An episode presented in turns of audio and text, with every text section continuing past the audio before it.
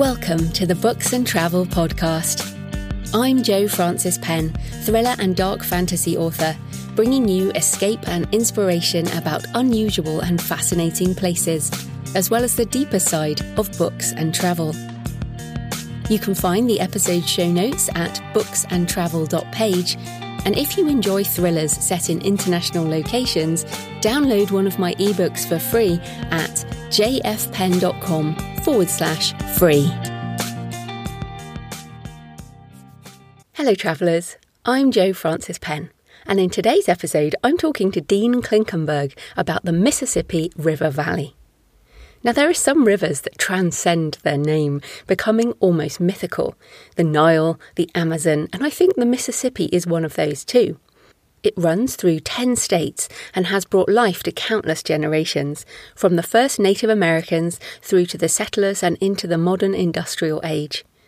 There are great cities along the river, as well as a huge variation in landscape, ecology, and culture along the way. In this conversation, Dean takes us from the high reaches of the river through the diverse landscapes of the valley and sampling the food and culture along the way, sharing his tips on where to go, what to see, and why the river continues to be a source of endless fascination and inspiration. I like Dean's comment that the river is like an ink blot test for people, that they see whatever they want or need to see in the river a calming influence, an artistic inspiration, an economic resource, a spiritual home, or a way to experience nature with family or friends. I'm definitely drawn to rivers, and of course, humans have always settled by water because we need it to stay alive. But more than that, it's refreshing to the soul as much as to the body. Here in Bath, we're on the Kennet and Avon Canal and also the River Avon. So Bath has both natural and man made bodies of water. They join together here as well, and they both have different moods. I walk over the river most days, and at the moment it's high after rain and dark brown with mud and silt. But in the summer, you can punt along it, and it's almost completely clear. You can never step in the same river twice for sure, but every day is different, and perhaps the river can reflect our mood as well as its own. So, a question for you today as you listen What rivers are near you, or which ones have you travelled or visited? How do they make you feel? In the words of Mark Twain from Life on the Mississippi, The Face of the Water, in time, became a wonderful book. It was not a book to be read once and thrown aside, for it had a new story to tell every day. I hope you enjoy the interview with Dean.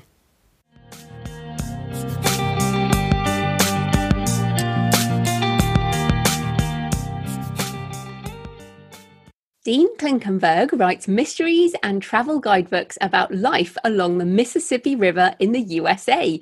Welcome, Dean. Thanks. It's a real uh, treat to be here and to, to, talk to you about my favorite body of water. Oh, yeah, I'm very excited. Obviously, uh, to any new listeners, I'm British. so I'm going to ask some basic questions. So let's start with the geography. Where is the Mississippi and what are some of the landscapes it cuts through?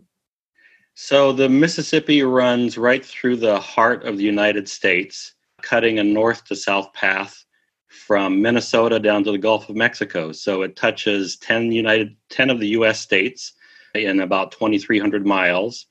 States like Minnesota, Wisconsin, Illinois, Iowa, my home state of Missouri, and then ending just about 100 miles south of New Orleans at the Gulf of Mexico. So it cuts through some really diverse parts of the US and some diverse landscapes. And it's a, it's an amazingly different river as you travel from north to south. Uh, up in the, the northern reaches of the Mississippi, it's really a small stream. And there are a lot of places in the 400 miles or so above the Twin Cities of, of Minneapolis and St. Paul where the river has been dammed a little bit, or there's some obstacles, or even a couple places you have to dodge a beaver dam if you're canoeing or paddling down the river. And then it gradually gets bigger. By the time it gets to Minneapolis, it uh, reaches uh, the largest set of waterfalls. They've been greatly altered today, today, but at one time they were a pretty impressive set of waterfalls. And then the river passes through a narrow gorge for a few miles before opening up into a valley that's about five miles wide uh, that was carved by melting glacial glaciers uh, a few thousand years ago. So it's framed by these absolutely gorgeous 500 foot tall limestone faced bluffs that run for hundreds of miles south of the Twin Cities, all the way down to St. Louis. Although the further south you go, they lose some some elevation. And then, oh, 100 miles or so south of St. Louis, the bluffs and the river enters the the wide uh, Mississippi Delta, as people know it, or the, what scientists call the Mississippi embayment. Just a very wide floodplain that's up to 100 miles wide, that at one time was covered in swamps and forests, and, and now has been converted mostly to agriculture. And then from there, the river continues to get bigger and bigger. By the time it reaches New Orleans, it's something like the third or fourth largest river in terms of the amount of water it's carrying in the world. And uh, then south of New Orleans, it splits into these different channels as it uh, spreads out and slows down and enters the Gulf of Mexico. So you've got swamps, you've got bogs, you've got floodplain forests, you've got tall bluffs. There's all kinds of different landscapes uh, you can experience along this great river. And I was just thinking, I was thinking about when, as a child, I first he- heard or learned about the Mississippi because I didn't go. My mum did move to America in the 90s. She moved to Oregon and then to, to San Diego. But I remember learning about the Mississippi and we all learned the spelling, the I double S, I double P I, little rhyme. Is that something that is from America or is that something I just picked up along the way? I remember learning to spell that way too. I think it's it's something that's taught, and there of course were some really catchy pop songs from the I think 40s and 50s where they spelled it out that way as well. Ah, okay, so maybe that's where it is. And then the other one I was thinking is Paul Simon's album with Graceland, where he sings about the Mississippi Delta and I was just thinking, as you were talking, I was like, wow. And you were bringing up all these kind of images in my mind and thinking that it's one of these rivers that I think river the word doesn't really do it justice like you said body of water at the beginning there but why are you personally so fascinated with the river and what does it mean to you I got hooked on it around the time I began college. I went to high school in uh, rural southern Minnesota surrounded by corn and soybean farms. And I decided to, to go to college a couple hours to the east in La Crosse, which is on the Mississippi. And I can still remember that first trip when we drove from our home in Albert Lea, Minnesota to tour the campus. And you're driving for a couple of hours through all these agricultural fields, and the land is pretty flat. And then you get close to the state border, and the road suddenly dips down and curves a little bit. And opening and around one of these curves in front of you, you get this amazing view of the Mississippi River Valley that opens up in front of you with these ribbons of green and blue. And it's just so dramatically different from everything that you know we had just been seeing. It captured my imagination at that moment that how greatly different that landscape was than what I was used to. And then when I was in college, the river just became a, honestly, I think it was a calming place for me. I didn't, I was a little bit of a moody uh, teenager and young adult, and I'd spend a lot of my time along the river to brood and think about things and calm myself down. So I, I liked hiking in the bluffs that were along the river, like riding my bike down to the riverfront just to sit and watch the water flow by and think about, or I guess feel like I was part of something a little bit bigger. So that was how it got its initial hooks in me. But over time, I also drove a lot along the river. That feeling is pretty powerful, that calming feeling. So I took a lot of road trips along the river and I began to to see a lot of communities, some of which had obviously seen better days and some were doing pretty well. And it made me curious to figure out what happened. And man, it was just a rabbit hole from there. I just got deeper and deeper into learning about the history of the river and the communities along it and I realized that basically it was you may appreciate this too. It was an inkblot test for people. Like people saw whatever they wanted to see in this big river. For some people like me, at times it was this calming influence, and for others they saw it as this great economic resource. For some, they saw it saw it as a source of sustenance. You can get food and other sources, get fish and other sources of food from it. So it became clear to me that part of what made this interesting is that we each want something a little bit different from it. So it's an endless source of drama. That's great for a writer. You can find all kinds of sources of conflict and drama there.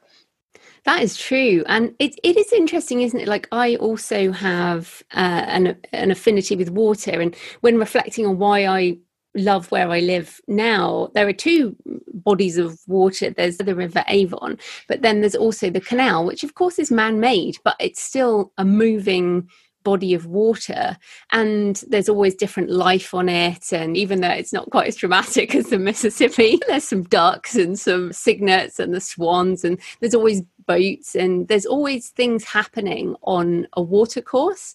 I guess that's why they say the water under the bridge you know it's all, things are always moving. Is that part of the fascination yeah, and I think that's part of it, and it's also partly that uh, it's never quite the same when you go back. You, it doesn't even matter the size of the river or water course. That every time you go, there's something somewhat different. Maybe different birds there than the last time you went, or maybe the water is a little bit higher or a little bit lower than it was before. So now you see something you didn't see before. And the Mississippi is like that, but on a, a bigger scale. You can. I've been lucky enough to paddle on different parts of the river and to canoe on different parts of the river. And I like going back to a lot of these same places because every time it looks somewhat different. So I think that's part of it. There's that old cliche that you can never step in the same river twice. Mm. And there's certainly some truth to that. The water is always changing. It's the water that you step in today isn't the same water you stepped in yesterday. And yet there's this permanence for the river itself. It's interesting here as well, but Bath, where I live, is built on an ancient spring. And the, the pagans, before the time of the Romans, there was a, a goddess associated with the spring here, and that's the waters that the people have lived here for thousands of years because of that. And I imagine the Mississippi is the same, right? In the vast history of the continent, people have lived, as you said, for sustenance by the river. And so, is there a particular spirituality associated with the river or any myths that are ancient? Yeah, I think uh, there are so many. Let me just give you a couple of examples here. And I think part of this is that maybe we have this universal human characteristic where we're drawn to water and the symbolism of water really resonates with us. Along the Mississippi, there are all kinds of different, let's say, sacred sites or places where the river has certainly been imbued with great spiritual meaning. You go back thousands of years, and a lot of the Native American communities built burial mounds on the tops of bluffs along the river. So this was they were special places where sometimes the elites, but in some societies it was real, it was anybody would transition to the upper world from the top of a bluff along the Mississippi or along the river. So there's like a long history of association in Native American communities between rivers and connections to other worlds, to the upper world or the lower world. But, and that didn't end when Europeans came here. So, like a couple of the major sites in Nauvoo, Illinois, which is just a really small town on the Illinois bank of the Mississippi, opposite Chicago, the opposite side of the state from Chicago. It was a major site or a site of major importance for the Mormon community. They'd been chased around the U.S. Uh, and in about 1840, 40, 41, they ended up settling in Nauvoo, Illinois.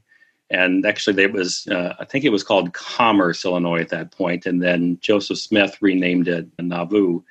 So that became the major site where Mormons from the US and thousands from the UK settled to create a new identity as a community of Latter day Saints. And it was a rough period of time. There was a lot of conflict with the neighbors, and they were eventually forced out and moved on to Salt Lake City. And many died in the process. Joseph Smith was killed by a mob before the, the rest of the Mormons were moved west. But before they left, they built uh, a temple, a cathedral essentially, of white marble or white stone that is on top of the bluff overlooking the Mississippi. And that site today is still it's one of the Morgan, Mormon pilgrimage sites. Mormons from around the country still, I think, have it as part of their what they have to do at some point to go and spend some time and pay homage to their ancestors who helped build their community. So Nauvoo is one of the one of the sites of major importance, and then you just get all kinds of communities that sprang up along the Mississippi had these periods of boom and bust. And during the boom periods, many of them built magnificent churches. There's one church in particular, St. Luke's, that has something like a hundred Tiffany windows decorating the, their church. So I think these communities became the focal point of a lot of religious uh, communities before in the in the days when the, a lot of the civilization was along the river. And then as people spread out, they took some of that with them. But you have some magnificent churches and cathedrals along the Mississippi. And Even there are a couple places where there are Buddhist temples now. And I think that there's still this strong sense of the river as an, an entity of like spiritual access or spiritual worship. So it's really fascinating. I do think that is a universal. Obviously, for life, we need water, so it makes sense. But that's great to hear about that that cathedral. I, I, love. I'm a bit of a sucker for churches and cathedrals and things of and places of worship of any faith. But as you say, those burial mounds they're, they're also places of spiritual importance. So that's fascinating. But you mentioned, I guess, a, a couple of towns there. And what are the other towns along the Mississippi or cities that you're like, okay, if you're traveling in this if you're traveling the river or you want to experience something that's typical, what, where would you recommend? So we've got a handful of major cities that um, you could spend a lot of time exploring on their own. So I'll just quickly mention them: the Twin Cities of Minnesota, which are Minneapolis and St. Paul. Uh, you've got the smaller metropolitan area called the Quad Cities that straddle the Iowa and, and Illinois borders, and then St. Louis, Memphis, New Orleans. Those are the major metropolitan areas and they're very different places. Like minneapolis is a completely different world than new orleans is mm. but they're both incredibly rich cultural cities. So i think along all of these all of the major cities share a few characteristics and not probably one of the most important is that they have incredible music scenes that go back basically to the founding of each of these cities. So what i like to do is figure try to scout out where some of the live music venues are when i go to those big cities uh, and apart from that, of course, they have incredible food scenes now. In the past decade, all of these cities have attracted creative chefs who draw on local ingredients, and you can get some great meals there. But you know, for me, I really love the smaller towns. Like, the big cities are great fun. I live in St. Louis. I love big cities. But when I go out along the river, I think I have the best time in some of the smaller communities. So let me tell you about a couple. But the city that's called the, the first city on the Mississippi, Bemidji, Minnesota is one of my favorite places to visit. And it's a community of maybe 15,000 people. And it's a college town, so you've got some of the amenities of the energy that comes from college life. And it's uh, the mythic home of Paul Bunyan and Babe the Blue Ox, if you're familiar with those stories from the logging days. You can stand next to oversized statues of both of them and get your typical tourist picture. But Bemidji is just a friendly little town with some interesting art, a little bit of local art, and some good places to eat and access to uh, just about any kind of outdoors experience you want to have short of mountain climbing because there are no mountains there. But it's a vibrant little community that I love going to. Further south of there, have these twin cities of Dubuque, Iowa, and Galena, Illinois, that grew around the same time based on the lead mining industry. And they have very different histories after lead mining, but they have incredible architecture. Galena is a town of fewer than 10,000 people now, but it draws a couple million visitors a year because the main street is essentially intact. So it's, it, I feel a little awkward talking to you about old buildings because you were not quite up to the same standards as Europe. But Galena has an amazing collection of pre Civil War architecture, which you don't find intact in the same degree in, in, many communities in the US. So it's a beautiful site, and it's almost all locally owned businesses. So you can go and you can shop, and you're spending your money, and it's going to stay in the community, and you can get a sense of the local life in the process. Dubuque is a bigger city. It's uh, 50 or 60,000 and it's it has a little more varied economic history than Galena does, which is basically a farming community now and tourist town. But Dubuque has some great places to eat. It's got one of the best museums anywhere along the uh, along the Mississippi River Museum and Aquarium, which is a sprawling look at the ecology of the river from the headwaters all the way to the Gulf and tanks, so you can see what kind of fish live in the river. You'll be surprised at how big a blue catfish, for example, can get when you look at it in the tank. Um, so it, it's a fun place to go. I really enjoy going there. And then you still have a few communities that have held on to their original sort of ethnic identities. Not far from Dubuque, there's a town called Guttenberg, Iowa, that still has a very strong German identity. And then if you go south of St. Louis, there's a community called St. Genevieve, Missouri, that has an amazing collection of French colonial architecture uh, that has survived for a couple hundred years. And it's on the way to becoming a national park, uh, and uh, so that architecture is going to be protected. And you still have some French traditions that have hung on in this little town. So every New Year's Eve, they still have the tradition where they go door to door and they sing a song that's called, I think, La Guyane, and I'm probably butchering that, but it's one tradition that has lasted for a couple hundred years that you can still access. And then south of the, when you get down into the Delta region, I, I really like Clarksdale, Mississippi. And it's just a town that feels like the home of the blues. There's still a couple of old style blues clubs you can visit and uh, listen to local musicians who play traditional blues, and some play a little more modern version of the blues. And it's also the home of the only company, the only outfitter that takes people on canoe trips on the lower part of the Mississippi the Quapaw Canoe Company. You can go out and canoe for a day trip or go with them for uh, a longer overnight trip. And then you can come back into town and you can enjoy Mississippi Delta style tamale and take in some blues. So those are like those are some of my favorite spots along the river. Oh, that sounds fun. This is the, my big. I always say is my biggest problem with this podcast is whenever I talk to, I'm like, oh, I want to go there. I want to go see that, those things because it's uh, it's so good to think about different parts of the world and and how how people live in different places. And uh, you've mentioned canoeing a couple of times. I love canoeing. I've done some kind of some on rivers and uh, on the ocean and things like that, and so I really do enjoy it. But it, it's not something I've done multi day canoeing or kayak trips. So tell us, what are some of the experiences you can have with the canoeing or, or kayaking in terms of are we talking rapids? Are we talking these big wide rivers? Are we talking multi-day? And you know, tell us about that. You can structure just about any kind of trip you want. And I, on my website a few years ago i put together a list of outfitters who can hook you up if you don't have your own boat so I can send you that link later. But there are places where you can rent a canoe or a kayak or a stand up paddleboard and go out for a couple of hours. Most of those outfitters, I think, are accustomed to doing day trips, but you can do longer. And it, the experience you're going to have is going to vary depending upon which part of the river you're on. So if you're in that wilder part of the upper Mississippi above the Twin Cities, it's a smaller stream. You're not going to be dealing with any barges or industrial boat traffic. You may occasionally have other recreational boaters, but it's pretty wild.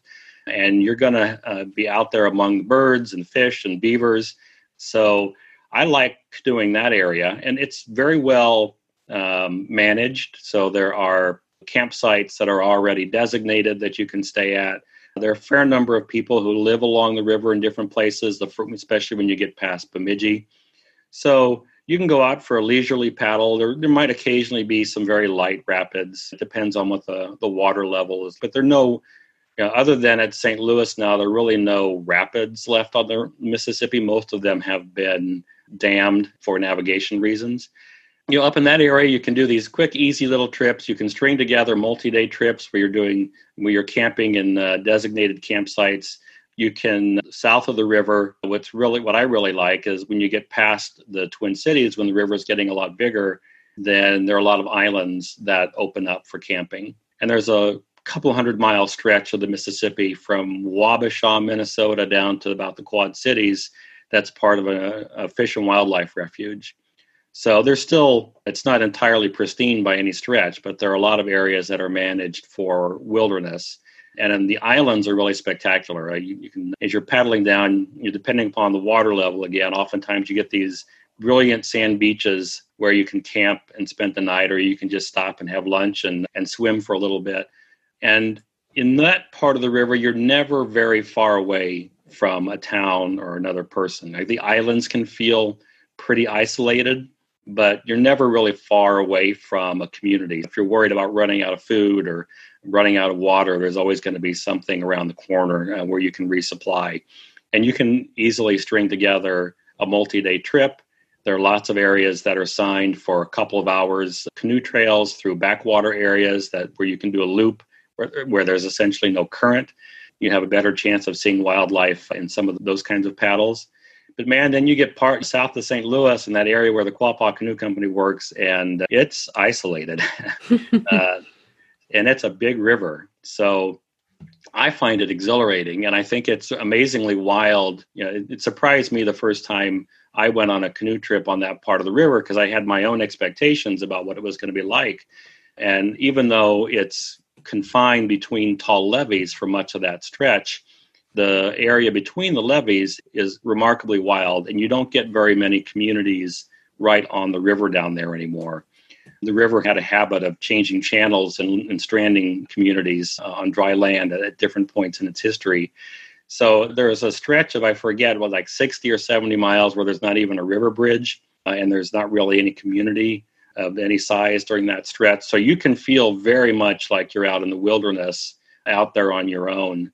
And I love those kinds of trips. It's hard to imagine in the middle of the United States and this, with all the industrialized areas we have along the river, that you can still have an experience on the lower Mississippi where you can feel that that much wilderness and that much out there on your own. I think that's pretty spectacular, and that's reason enough to get down there and, and experience two or three days at least of, of paddling on that part of the river. I must say, it's. It, I don't know if it probably wasn't exactly that area, but when I was down in New Orleans, I went kayaking and out in the bayou, and it really was just incredible to be so near this sort of major city and yet just feel like you were in the middle of nowhere in a sort of area I didn't know anything about that sort of Louisiana bayou all the trees and the the little knobbly knees that come out. And it was probably one of my favorite things in that area was getting out there. And as you say that sounds fantastic. But I, you did mention swimming there and it made me wonder. So uh, obviously you've mentioned there are some bits that are industrial but is it a river that people can swim in or is it just depend on the section I think that's one of the peop- one of the things that people misunderstand about it is that you know the vast majority of the river is clean enough to swim in, and you know, I think people confuse the uh, muddy color with pollution, but it's not pollution. Most of that you know it comes from sediment. The Missouri River that meets the Mississippi around St. Louis brings with it a lot of the Great Plains because it's it's carving through these the Great Plains landscape and bringing with it sand and different kinds of sediment and that's what gives the river that color. And on the upper part of the river, agricultural practices that sort of increase runoff have also given the river a muddier look than it had historically. It's not polluted anymore to anywhere near the same degree that it was, say, back in the 70s before the Clean Water Act passed in the United States. You, are not going to dip a glass of water in there and drink it uh, unfiltered and without treating it but it's perfectly fine to swim in. There are only a couple places that I would not swim myself, uh, and I've been in different parts of the Mississippi where, even on the lower part of the Mississippi, where the swimming was fantastic and enjoyable. And I think it's something more people need to understand is, is perfectly okay to do. Yes, so ask your local guide and they yes. will know. Generally speaking, don't swim downstream of where the sewers dump into the Mississippi. That's the first tip. yeah, that's that's a, that's a good tip. But so that's the going on the water. What about next to the water? Like you mentioned hiking. I love hiking. What are the areas that one can hike in view of the river? I think the best hiking is on the upper half of the river, particularly say in the the National Wildlife Refuge area that I mentioned so if you go like from the Quad Cities up to the Twin Cities, you have the river that is defined by these tall limestone bluffs. And all kinds of places along there have trails where you can either hike down a you know, floodplain forest if it's not too muddy or if it, the river's not too high. And you can get right down there next to the river and see beaver lodges. And you're not always going to see animals on those trips, but that gives you uh, the best opportunity to see certain kinds of native wildlife.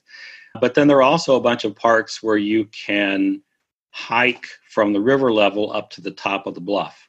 So it's there are places you can do rock climbing too. There aren't nearly as many of those, but these are just walks up steep inclines.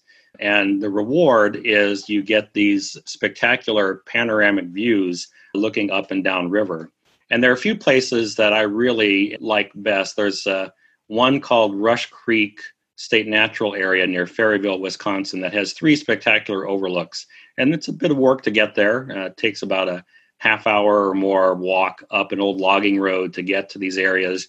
But you, you're walking through the woods up this logging road, and you take a turn and you exit the trees and you get into this area that we colloquially we call a goat prairie So it's just this prairie on top of the bluff where there are no trees and you get these expansive views looking up and down the river and there are lots of unique and sometimes endangered kinds of plants occasionally a rattlesnake.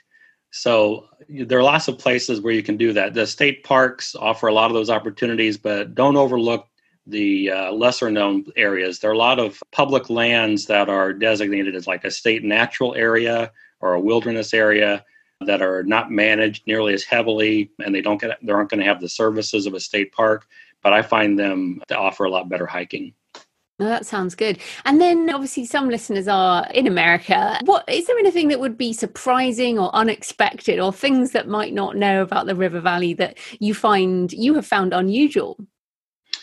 I think one of the first things that I, I always encounter with people is they still assume the river is extremely dangerous. And doesn't it's not really dangerous. I'm trying to be a little careful about how I say this because people do still drown in the river, but it's usually because they're being careless and they're not wearing life jackets if they're out in boats. The river is not nearly as dangerous as people think it is. It's a lot safer to go out there, and most of the hazards today come from the navigation structures like wing dams that we have put along the river to make it easier for barges to float. And then, of course, the barges themselves require a little bit of forethought to get around when you see one coming, but it's really not that dangerous. So I think that's one thing that people always assume it's dangerous and it's really not. And then we talked about the clean water, that the water is not nearly as polluted as people think it is, and it's perfectly okay to go swimming in. But the other thing that I was thinking about is that I think that the Mississippi is in some ways one of the most widely known but least understood cultural icons and that people are they may be drawn in by the the beauty of the river valley but they don't understand fully how much the river itself has been altered and what the uh, consequences of that have been and how much we've spent to redo the river for flood protection for navigation.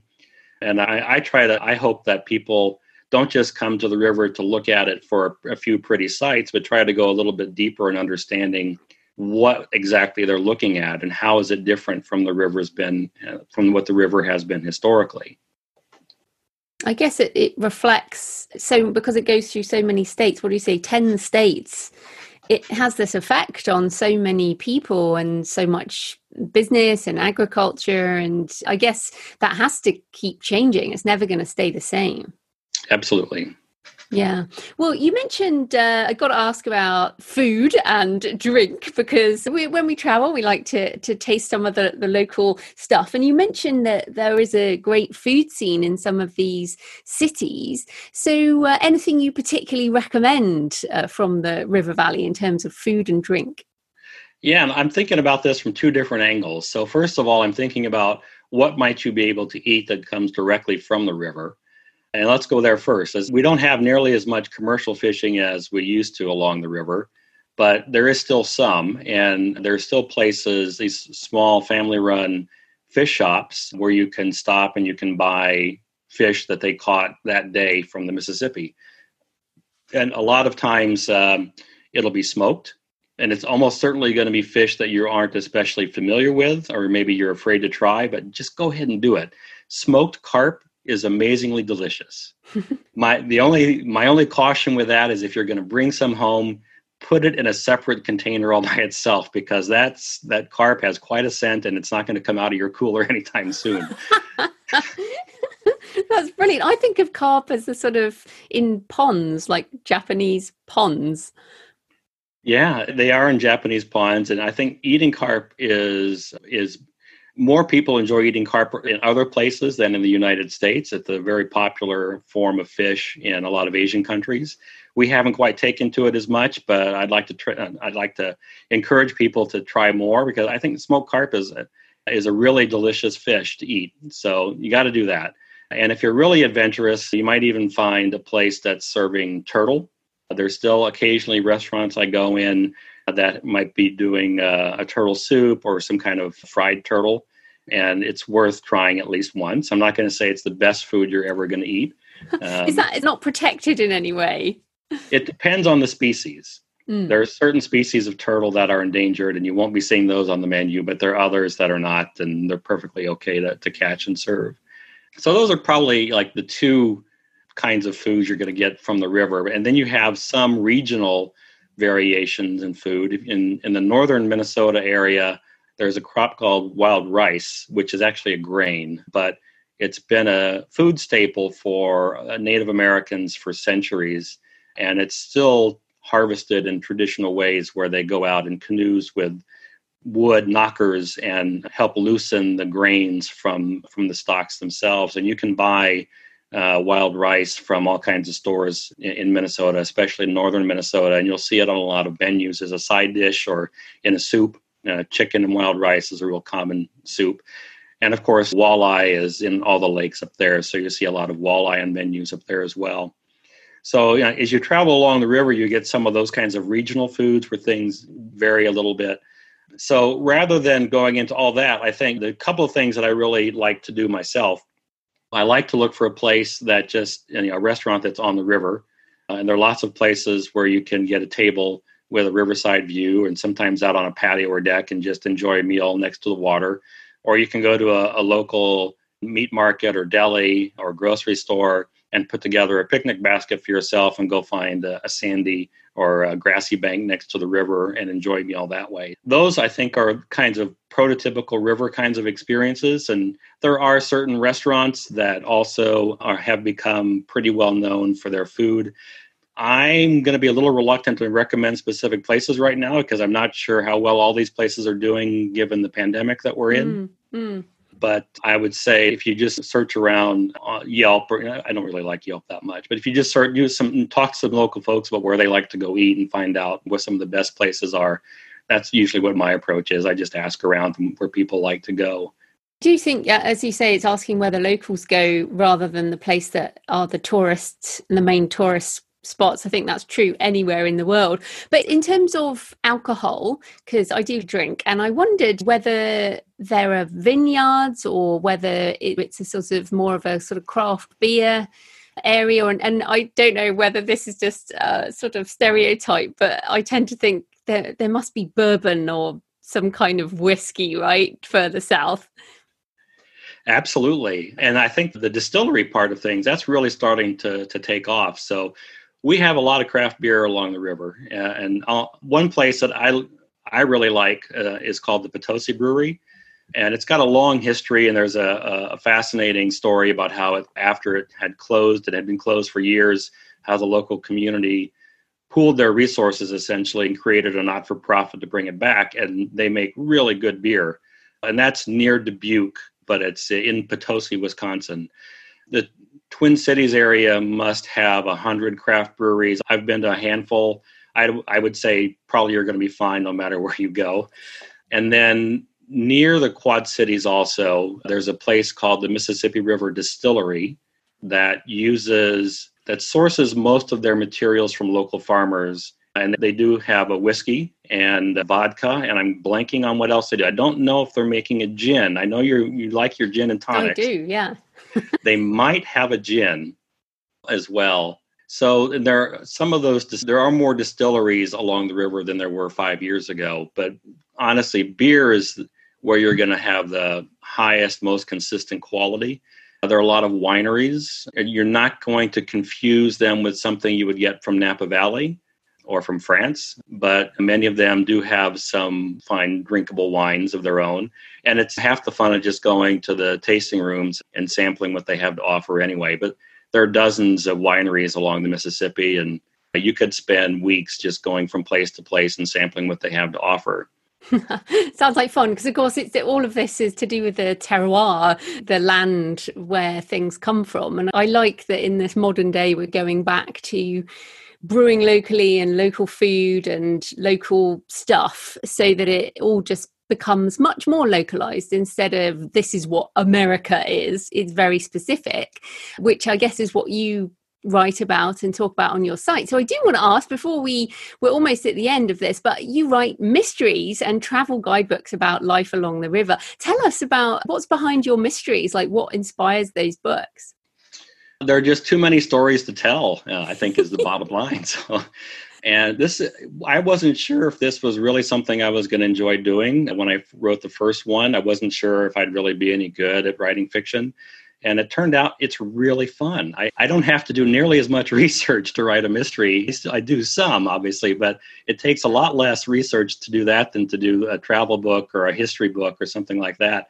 And it's it feels more creative to me. So I took a character that's, let's say, very loosely based on my experiences. I t- decided to create a travel writer protagonist who has a habit for getting in trouble, who's much less functional and happy than me so people shouldn't confuse his troubles with mine. Um, yeah. And I just send him to different places, different communities where bodies turn up. He gets in trouble, and he's got you know a friend who's a homicide detective named Brian Jefferson who helps bail him out sometimes. So I'm I'm just having a good time writing those books, and I and when I write in the mysteries, I try to give you a feel for each of the communities too. So it's another way to do some subtle, underhanded marketing about the Mississippi. You can get a sense for these communities, and you may want to go visit one yourself after reading the mysteries. Yes, I must say it's one of my favorite things too. It's my character, Morgan Sierra, needs to go to Lisbon this weekend. So I guess I'll have to go too and uh, write about it. yeah. Yeah, tax deductible travel, one of the perks of being a writer. Now, uh, I did want to ask you so, apart from your own books, which are obviously fantastic, what are some other books, uh, a couple that you recommend about or set on the Mississippi? This was really hard to narrow down. So, there are probably hundreds of books about the Mississippi. So, I, I ended up, I think, with five, and I'll just give you a quick little summary of each. Obviously, everybody knows about Mark Twain. So, I, for me, I think my favorite book that I go to over and over is Life on the Mississippi, which is partly biographical, his history, learning how to become a riverboat pilot, and partly nostalgic. The second half of the book, he relates his experiences traveling as a tourist back to places along the upper Mississippi that he visited when he was younger. So I find that one of my favorite Mark Twain books that I go back to over and over. There's this interesting dynamic. Every year, we get several dozen people who decide to paddle the Mississippi from the headwaters to the Gulf, and many of them end up writing books based on their experiences. The best book in that genre is called Mississippi Solo by Eddy Harris. What I like about his book is that, for one thing, he's he started the trip with no experience in a canoe. So you get this sort of drama from the beginning, like oh, what's going to go wrong for this poor guy. But on top of that, he's a gifted African American writer who I think takes brings a little different perspective to the experience than almost every other book in that genre. If you want to go deeper into the history and some of the politics, the river politics, John Barry's book Rising Tide about the 1927 flood is an epic story of heartbreak and death and abuse and politics and there's some fascinating stories in there and some interesting observations about how that 1927 flood changed uh, so much in the way the, that we look to the federal government for different kinds of assistance. If you're interested in the environment, learning more about the details of the river's ecosystem and environment, there's a book called Immortal River by Calvin Fremling that is uh, a fantastic book. He was a biologist, but he writes in a pretty accessible way, and I think he covers a lot of important issues. It tends to be more about the upper half of the river than the lower half, but it's a fascinating read to help you understand more about what a river is and what the ecosystems are. And then last is a book called The Last River Rat by Kenny Salwey, which will take you even deeper into that world. He he spent a good part of his life making a subsistence living from the backwaters of the Mississippi in Wisconsin. And his book takes you on a month by month look at how he did it, what he did every single month of the year. So it's an interesting read.